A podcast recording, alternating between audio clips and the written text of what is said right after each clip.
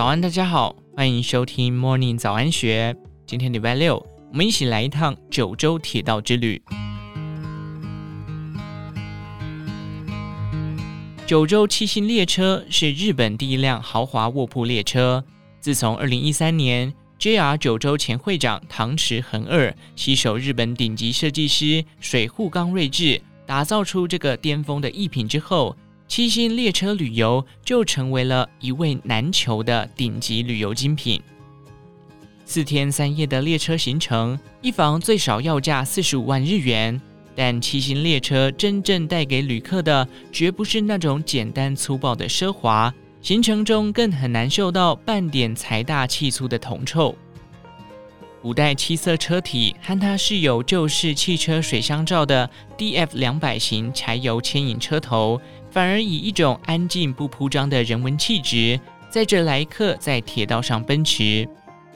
七星列车也像在邀请人们跟他一起驶回某个过往如美好年代的梦中。他用前工业时期手工职人的匠心、九州原生文化和独特暖心的服务，温柔地拥抱他的客人。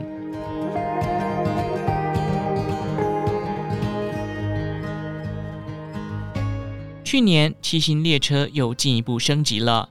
唐池恒二和 JR 九州对完美应该有种接近病态的坚持。为了追求更完美的服务和乘车体验，JR 九州竟然把心一横，将车内原本为数不多的房间从十四间再减为十间。唐池对七星是很有信心的，即使客人减少，与其省成本，不如提供更美好的服务，让顶级品牌更为顶级。摇了铜铃铛之后，列车缓缓驶离博多，在车尾七零一号房，这是七星列车最高级的车厢了。房里有整面巨大的落地窗，窗子简直像完美的画框，能把旅途的景色都尽收眼底。列车行驶间小小震动了起来，眼前第一幅画就是博多车站，在这听起来没什么的画面里，竟然因为人而生动了起来。日本有一种道别文化，叫做见送。人们送行会一直挥舞着手，直到客人消失在可见的视野中。当车站上所有其他列车的旅客全对我们挥起了手，列车以超慢速往前走，一切似乎就已经离情依依了起来。踏进七星列车河阳折中的昭和风格车厢，旧时代韵味迎面而来。镶金边的漆面车体和明木打造的木质装潢，沉稳而念旧。而来自福冈大川市的竹子工艺师，用刨成三十度、四十五度、六十度的小木片，不用一根钉，精心卡榫成美丽的图案。他们不抢戏，只是从容优雅的随侍在侧。国宝级大师十四代酒井田氏右卫门烧制的有田烧，也默默地栖息在车厢的角落。十四代曾为列车设计了一款栩栩如生的蜂巢，客人见到可能会吓一跳。看见蜜蜂一动不动，这时才发现那是精工细作的艺术品。他还烧出了一颗闪着白瓷光彩的小纽扣，原先想把它随意安置在地上。十四代老先生童心未泯，他想象的是一位客人见到地上的纽扣，弯腰想捡，却发现怎么拔也拔不起来。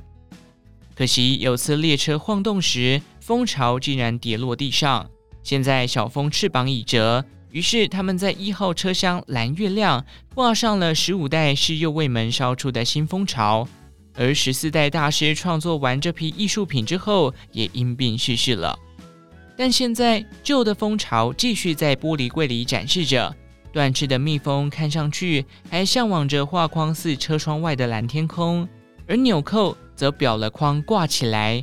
众人不忍大师的遗作被踩踏，而这些作品都仍深情地追念着故人往事。而要成为七星列车的乘务员并不容易，上车前，要经历六个月的培训和考试，在技术层面上要拿到日本餐饮鉴定证，也必须取得红酒侍酒师证照，还要到日本被称作御三家的最高级旅馆研修一个月，学习清扫、铺床、待客的基本功。铁道防灾、语言和其他技能也必须精进。走进九州七星列车第一节车厢蓝月亮，就能见到一架雅马哈联名的七星定制钢琴。钢琴旁边躺了一只叫做娜娜酱的狗狗。每当用餐时间，琴师弹起曲子，与七星列车同名的娜娜酱，就像是沉醉在音乐里头。蓝月亮是七星列车中风格最为华丽的车厢。天花板贴着天然防燃的木皮，饰有七星金箔的 logo。中央则悬挂着丹麦国宝级品牌灯具。这盏灯是全车唯一不是为七星量身打造的产品。七星列车料理长角川雄三总在蓝月亮和作为茶室及放松空间的第二节车厢木星的吧台，忙着为贵客准备极致的餐食。在列车上。每餐都会邀请在地名店的主厨上车，用在地料理宴请乘客。角川像是一个总策展人，也像是个指挥家。他必须让每道料理完美上桌，而他的大手掌挥舞着，手上的皮肤有很多烹割造成的细小伤痕结成痂。他谈到七星列车上餐食的核心价值：一个料理人的最大作用就是把生产者和客户连结。种蔬菜的人有他们的想法，却没办法传递给客人，而我们就是要把这样的意念传递给客户。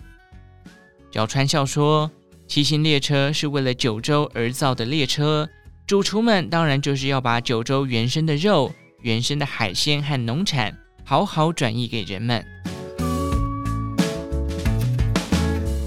行程第二天的中午。料理人大塚瞳上了开在肥萨城铁道上的列车，他在每位客人桌上先摆好一张厚和纸，再放上有田地方李庄窑烧出的泥白色球体石具，石具造型很有未来感。一下在古典的蓝月亮车厢里抹上了科幻的味道。李庄窑石器分层打开之后，是白瓜、鸡胸软骨、芋头、鳗鱼。烤麸等九州在地食材合奏出的创意料理。他表示：“我在料理时会去思考，在一个空间中应该要呈现出什么样的情感。”大肘在七星列车上，考虑到客人天天吃日本料理、法式西餐，他做餐以花椒等香料，还运用烤麸，加上一些台湾的元素。同样的，九州在地也是七星列车的重要概念。大冑说。我平常就喜欢跑农家，已经去过四千多户农家了。有时候我一天会开车两百五十公里，只为了去看看在地人特殊的料理方式。就像这份菜单里的马肉，九州熊本地方盛行马肉刺身。他们问我为什么买那么多马肉，我说我想用味增煮煮看。卖家非但没有觉得它破坏了马肉刺身的生食传统。反而直呼要来尝尝鲜。对大冢来说，做菜摆盘像是拍一场电影。他表示：“我希望我呈现的料理能和场景美学结合，一起让客人感受。”清晨，旅客暂时离开火车，坐上计程车向大分山里开去。车子在一个小小的山村里停了下来。他们走进一间看起来并不起眼的日式平房，穿过走道，忽然有床小房子飘出慢慢香香的白色蒸汽。房中有一老灶，有数百年历史了。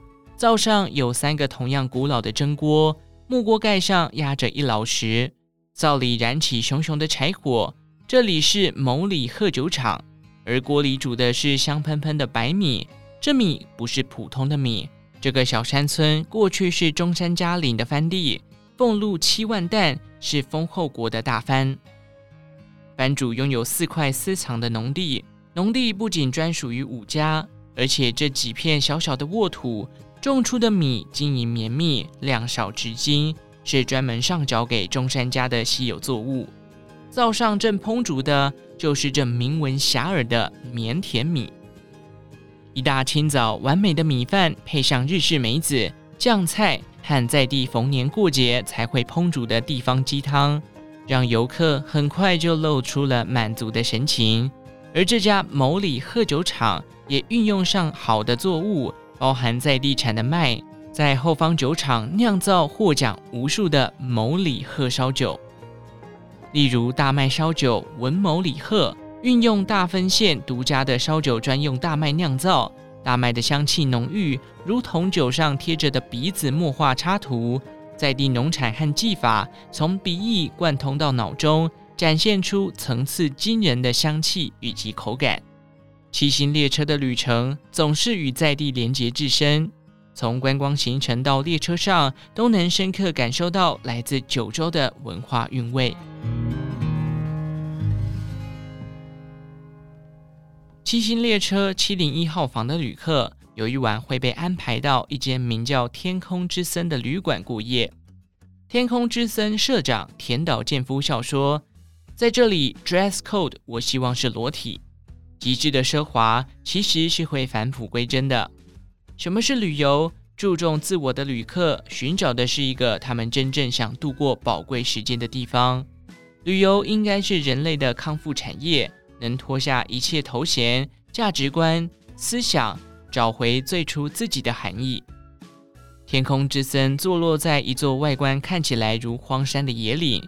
但车子开进去之后，突然像是进到了吉普力工作室魔幻般的世界。